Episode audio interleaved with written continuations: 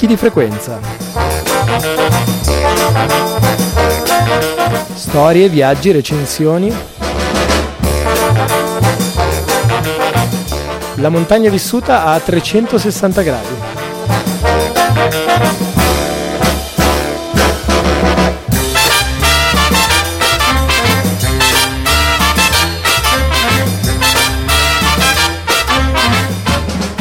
Puntata numero 57 di Picchi di Frequenza comincia come di consueto con le notizie della settimana. Poi tra qualche segnalazione di appuntamento e l'incontro con eh, il gigante Andrea Savonitto e la sua proposta di Uschion Block per il eh, Ponte di Pasqua ci accompagna verso la rubrica di Pedagogia della Montagna. In quel caso, come sempre, Martino Iniziato e Paolo Masala ci raccontano e questa volta ci raccontano di abbigliamento. Che cosa c'è dietro la famosa definizione del vestiamoci a cipolla?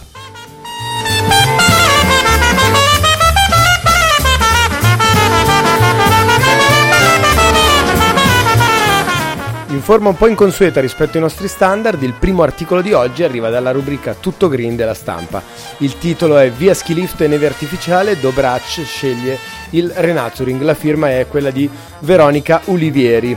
Eh, spesso eh, la forma più semplice, o meno apparentemente più semplice, eh, dopo qualche inverno di scarsissime precipitazioni nevose sembrerebbe quella di fare ricorso alla neve artificiale e cannoni sparaneve, invece in Carinzia la prima area che ha rinunciato al turismo sciistico per adottare invece un modello di sviluppo turistico differente anche sull'onda dei cambiamenti climatici è proprio quella che viene raccontata all'interno di questo brano con la creazione del primo parco naturale della Carinzia. Un team di 50 persone ha lavorato per tre anni, 600 proprietari terrieri, che sono tutti quelli dell'area che sono stati consultati all'interno di un processo partecipativo, un esempio di resilienza, ma anche insomma un tentativo di chiarire quelle che sono le economie che portano da una parte a smantellare i vecchi impianti e dall'altra a inventare nel corso sostanzialmente di quasi 20 anni delle attrazioni che siano alternative, che rispondano alle esigenze in continua mutazione dei turisti, ma che rispondano anche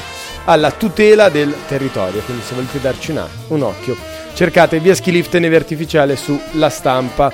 Rimanendo in tema, anche se questa volta eh, torniamo un po' nei nostri lidi perché è uscito Dislivelli di marzo 2017, come sempre lo trovate sul sito dell'associazione dislivelli.eu si parla di eh, costruzione, dell'opportunità o meno di costruire nuove eh, piste forestali nelle valli di Lanzo e si racconta anche qui della trasformazione, della metamorfosi dei territori non più serviti dalle vecchie stazioni sciistiche. Ancora un paio di segnalazioni, questa volta dalla redazione di montagna.tv, tra i ghiacci il tesoro dei semi si ingrandisce. Forse non tutti sanno che nelle isole eh, Svalbard, le isole Svalbard ospitano, ne abbiamo tra l'altro parlato in una vecchia puntata di picchi di frequenza in compagnia di un amico di Ape Milano, ospitano il più grande ehm, scrigno di semi del mondo, si parla di una capienza da attualmente 940.000 sementi su 4 milioni e mezzo di disponibilità di spazio, eh, quando anche ci fosse un blackout dell'intero complesso, che è il più grande appunto bunker dei semi del mondo, eh, date le temperature di queste, di queste, che sono le isole tra quelle più a nord eh, delle terre abitate, i semi durerebbero oltre 50 anni, insomma sta crescendo quello che è forse la migliore e la più naturale tra le assicurazioni di cui ci stiamo dotando per cercare di dare un futuro all'umanità al di là di quelli che saranno appunto le trasformazioni dovute al nostro modello di sviluppo. Ancora un'ultima segnalazione, se la troviamo. Andiamo su Mount City, il titolo è un po' allarmistico, ma il tema è interessante. Attenti a quel sentiero, è tossico. Qualche buontempone ha pensato di arricchire il patrimonio sentieristico del Parco del Pollino con una nuova particolare tipologia di sentiero, il sentiero della traversina. Insomma, il sentiero 990 verso il Monte Coppolo è stato sostanzialmente ristrutturato con tutta una serie di uh, attrezzi insomma, da, che vanno dai cestini in acciaio ad altre suppellettili abbastanza inutili, ma soprattutto sono state posate delle traversine, i vecchi legni eh, delle ferrovie italiane che peraltro sono vegni, legni, dire, traversine in legno impregnate di olio di creosoto e quindi qualificate come rifiuto pericoloso, che sono state invece giustapposte sul sentiero. Dateci un occhio perché tra l'ironia e la rabbia per quello che è avvenuto l'articolo è interessante, attenti a quel sentiero, è tossico. www.mountcity.it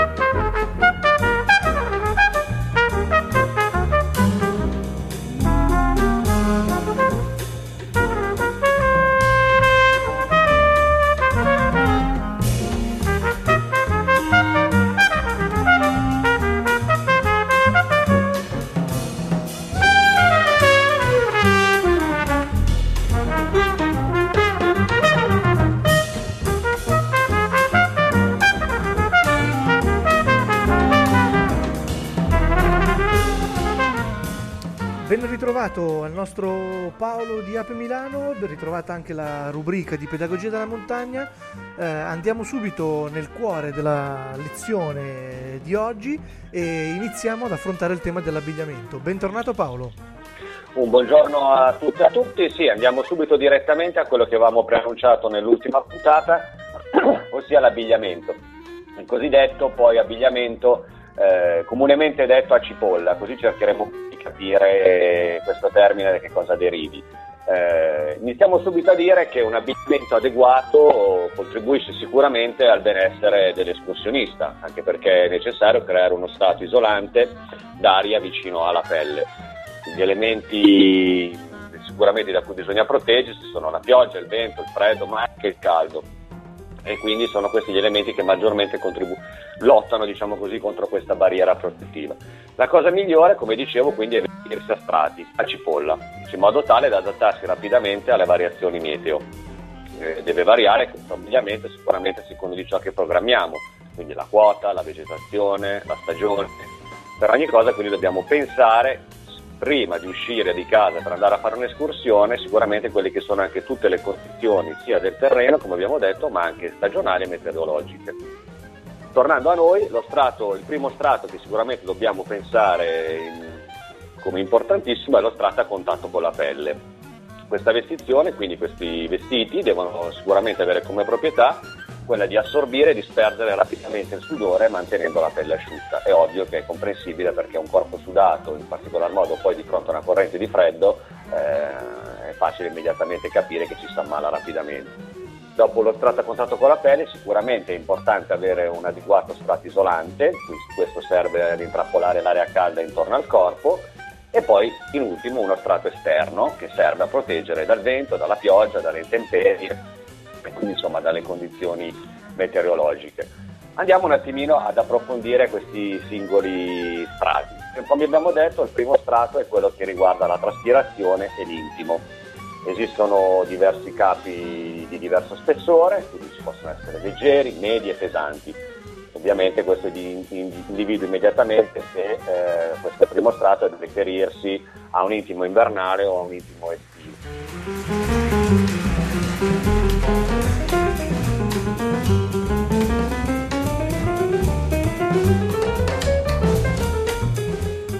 Proprietà, come avevo detto, è quello di allontanare il sudore verso gli strati successivi, perché uno degli elementi che maggiormente possono influire sulla nostra, sulla nostra salute fisica è proprio quella del sudore. I tessuti disponibili, diciamo così, dopo la, dopo la, comunque degli elementi sintetici sono quindi il polipropilene, il poliestere o altre fibre. Eh, diciamo che come proprietà hanno quella di essere leggere, asciugare in fretta, vanno bene sia come indumento intimo d'inverno che esterno d'estate, sono idrorepellenti, traspiranti e soprattutto quindi aiutano a trasferire l'umidità verso l'esterno. un altro materiale estremamente importante e notorio è la lana merino. Eh, la lana merino ha grandi proprietà, sicuramente è dotata di un grande potere assorbente, eh, e soprattutto la lana rimane calda anche se bagnata. Eh, questo è un elemento estremamente importante perché molti ci chiedono ma la vecchia lana, eh, la vecchia lana ha ancora un ruolo importante, però bisogna prendere in considerazione che una volta però bagnata, ovviamente i tempi poi di esplicazione sono estremamente più lunghi rispetto ai materiali sintetici che ci sono adesso. Ci sarà un perché, insomma, se eh, gli, sì, gli eh, alpinisti certo. delle origini usavano la lana e riuscivano eh, ad andare a quote altissime per quanto sicuramente, i materiali sicuramente, siano chiaramente migliori. Esatto, certo, è una questione proprio anche di peso. Sicuramente sconsigliato vivamente è sempre il cotone, perché il cotone abbiamo già detto che eh, ha questa proprietà di non, una non proprietà che è quella di non asciugarsi rapidamente e il corpo quindi sudando impregni immediatamente le magliette di cotone di sudore, vuol dire avere uno strato bagnato a contatto con la pelle e questo abbiamo già detto che implica sicuramente pericoli oggettivi per la nostra salute. Il secondo e il terzo strato, diciamo così, sono quelli che invece eh, fanno più riferimento ad abbigliamento un po' più tecnico, quindi il, secondo strato è quello riguardante il calore, i cosiddetti pile, mentre il terzo strato, diciamo così, è quello che più riguarda la questione delle, delle condizioni meteorologiche esterne, quindi soprattutto l'antivento e sono costruiti con i cosiddetti materiali top shell. Il termine pile, che abbiamo sempre detto, viene dal latino pilus, è fondamentalmente una pelliccia artificiale costituita da un supporto esterno a maglia ah, che ha una trama più o meno fitta. Sono, hanno la particolarità di essere con dei tessuti gradevoli, sono comodi, caldi, ideali per il freddo e soprattutto, soprattutto gli ultimi modelli, hanno peso e ingombro estremamente ridotti.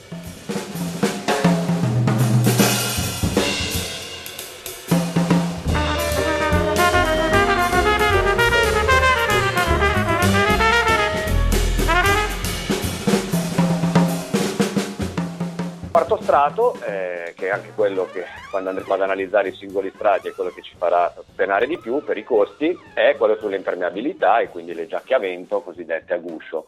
Eh, una giacca a vento a guscio eh, deve essere leggera, non imbottita, eh, perché è inutile avere un peso eccessivo essendo la vestizione cipolla quella di far sì che ogni singolo indumento, ogni singolo strato sia fondamentalmente leggero, deve essere traspirante e impermeabile.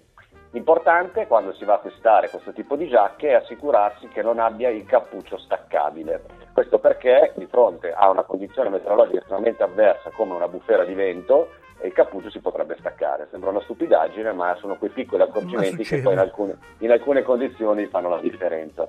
È sicuramente, come già detto, l'oggetto più costoso, ma quello che lo vedremo poi nello specifico, ma comunque vale la, pena, vale la pena di spendere un po' per un capo che in caso di necessità, appunto come pioggia, neve e vento, può essere veramente, ultimo, veramente molto utile ed è soprattutto l'ultimo strato esterno e quindi quello che per primo impatta, diciamo così, con le condizioni meteorologiche avverse.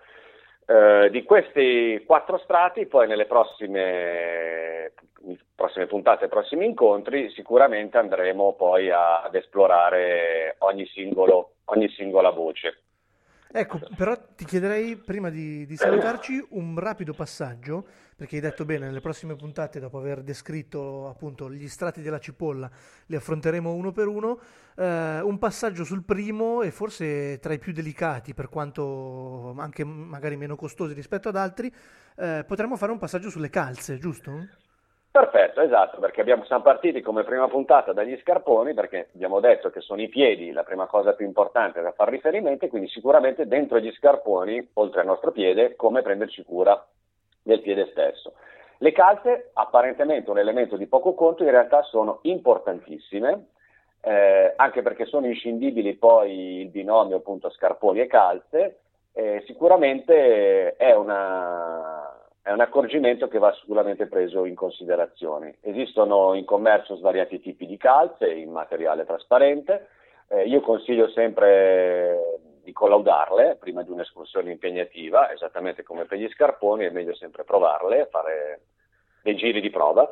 E, ehm, sicuramente, eh, come abbiamo detto, ci sono anche qui una varietà di, di calze e di materiali sconsiglio vivamente le calze in cotone, Quelle di lana vanno sicuramente bene, quelle di lana merino altrettanto, anche perché le calze fondamentalmente hanno la funzione di mantenere costante la temperatura del piede, disperdere il sudore e proteggere soprattutto il piede da, da sollecitazione e abrasioni. Eh, le ultime modelli di calze hanno questa particolarità, se ne andate a comprare, quelle specifiche per l'escursionismo, di avere proprio delle differenziazioni visive di materiali con cui sono fatte. Questo è proprio perché gli accorgimenti sono tali che hanno fatto sì che l'evoluzione eh, della tecnologia con le quali vengono fatte prendono veramente le singole parti del piede a secondo dello scarpone di come queste si muovono appunto all'interno dello scarpone e in base a quelle strutturano dei materiali diversi e delle conformazioni diverse, quindi soprattutto contro le abrasioni, le sollecitazioni, quelle che sono le zone di maggior attrito eh, e cose di questo genere. I materiali, come abbiamo detto, sono esattamente anche questi di tipo sintetico, escluso il cotone, la lana, ripeto, è ancora un ottimo materiale, ma sicuramente un materiale estremamente utile con le quali sono state fatte le calze nell'ultimo periodo è il cosiddetto Torlon, che ha questa capacità eh, soprattutto di essere estremamente traspirante, di tenere molto caldo, ma di essere altrettanto traspirante, quindi di asciugarsi immediatamente appena si tolgono gli scarponi, e hanno questa particolarità proprio che, di essere costruito a secondo proprio di come il piede all'interno dello scarpone si muove. Come costi, diciamo così, eh, non, non costano né troppo né poco, secondo me, però diciamo che eh, è anche inutile comprare un, questo tipo di calze per farne poi un uso quotidiano, quindi una volta che se ne acquista uno o due paia solo esclusivamente per le nostre escursioni va più che bene, mediamente hanno un costo intorno ai 20-30 euro.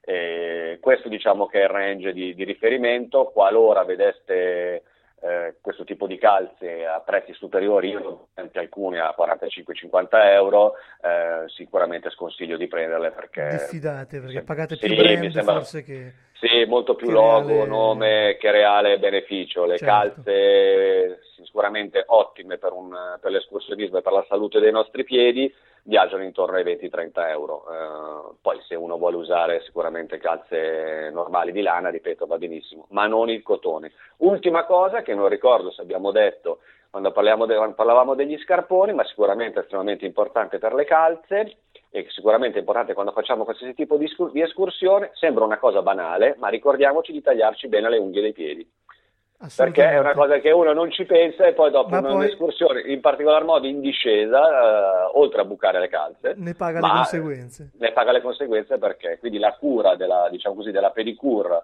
prima di un'escursione è una cosa sicuramente da tenere in considerazione. Né troppo corte, ma ovviamente non lunghe. Quindi tagliare e fare un ottimo lavoro di linetta. Ottimo Paolo, grazie mille come sempre, appuntamento alla prossima settimana per approfondire i vari strati della cipolla, questa cosa ci fa un po' divertire ma è anche efficace nel rappresentare i vari strati che andremo ad affrontare, eh, seguiteci, scriveteci, chiedeteci, interrogateci, Paolo ed io siamo a disposizione. E come sempre grazie Paolo per il, il, dire, i contenuti che ci hai regalato. Grazie a tutte voi e a tutti voi e dalla, dalla prossima puntata inizieremo a risalire il corpo magari trovando dei pantaloni. Alla prossima. Ciao.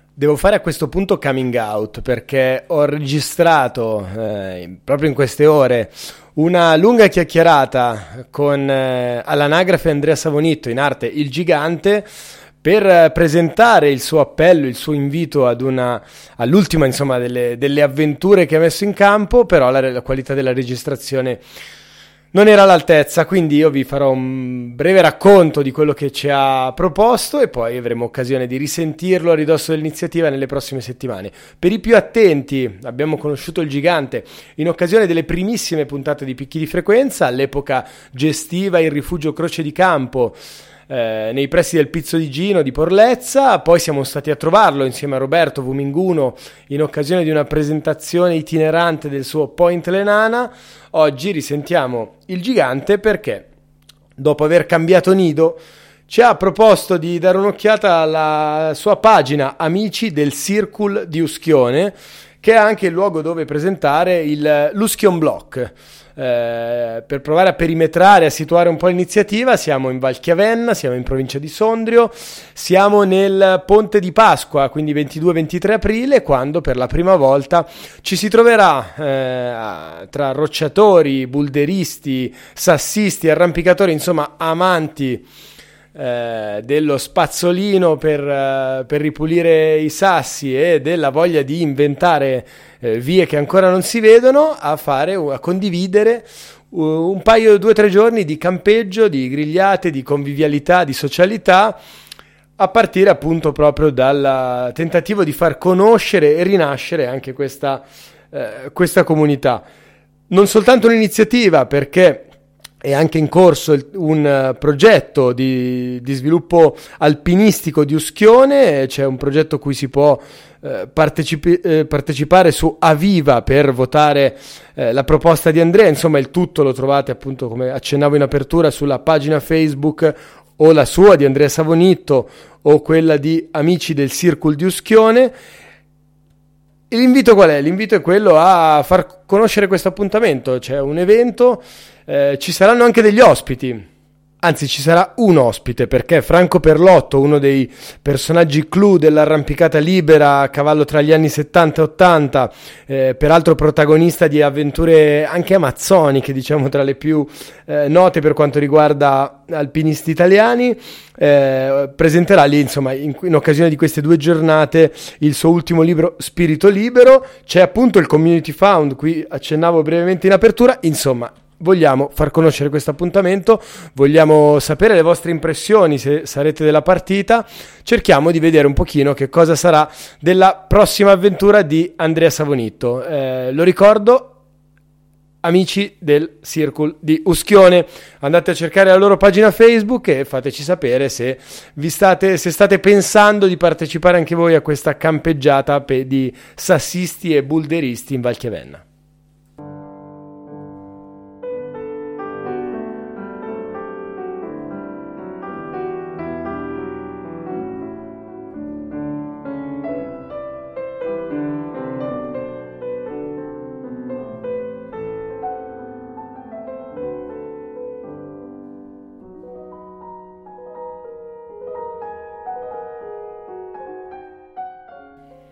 Non potevamo raggiungere la coda della puntata senza segnalare un paio di appuntamenti eh, e andiamo a ritroso. Eh, sa- domenica 19 marzo l'Ape di Milano sarà agli alpeggi Valser della Val d'Otro, il giorno precedente, sabato 18 marzo, eh, il libro Sentieri Proletari, la storia dell'Ape Milano sarà presentata all'Arcipersichello di Cremona alle ore 18 e ancora tornando indietro nel tempo, sempre Sentieri Proletari, il 16 marzo al Circolo La Sobilla eh, in compagnia della Biblioteca Domaschi a Verona alle ore 19.30.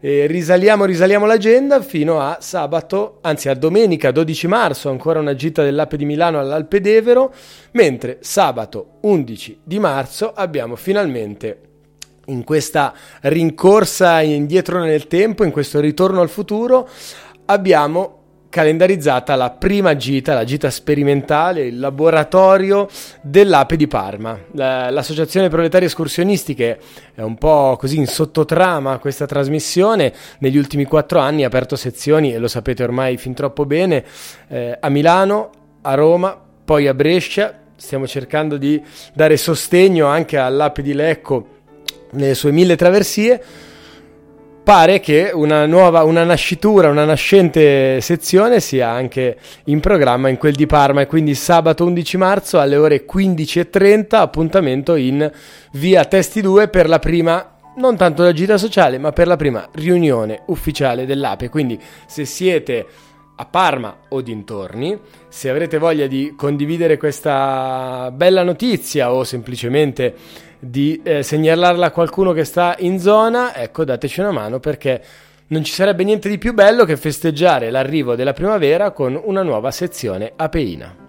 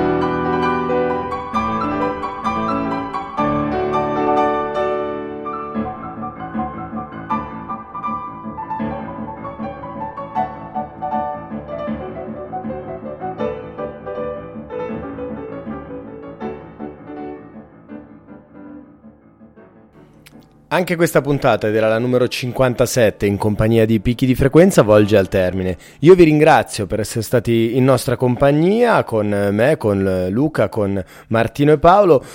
Vi invito, come di consueto, a condividere con noi idee, critiche, segnalazioni, suggerimenti, quello che vi pare, anzitutto all'indirizzo mail abo.inventati.org, sul social network azzurro all'account at abuzzo3 o quello blu alla pagina Picchi di frequenza. Questa settimana, tra le altre cose, abbiamo segnalato lo sbarco sui due noti social media anche dei, eh, degli amici, fratelli e sorelle di Alpinismo Molotov, quindi ce n'è per tutti i gusti nel tentativo di far conoscere così a una comunità via via sempre più ampia quelli che sono i nostri quotidiani esperimenti per raccontare la montagna in forme diverse raccontarla e farla perché proprio Alpinismo Molotov rilancia un appuntamento per il 2-3-4 di giugno, l'Ape Milano con il prossimo campeggio nazionale estivo, alta felicità per il Festival Notav di fine luglio, quindi ce n'è un po' per tutti i gusti e chissà che ci si incontri in più di una di queste occasioni.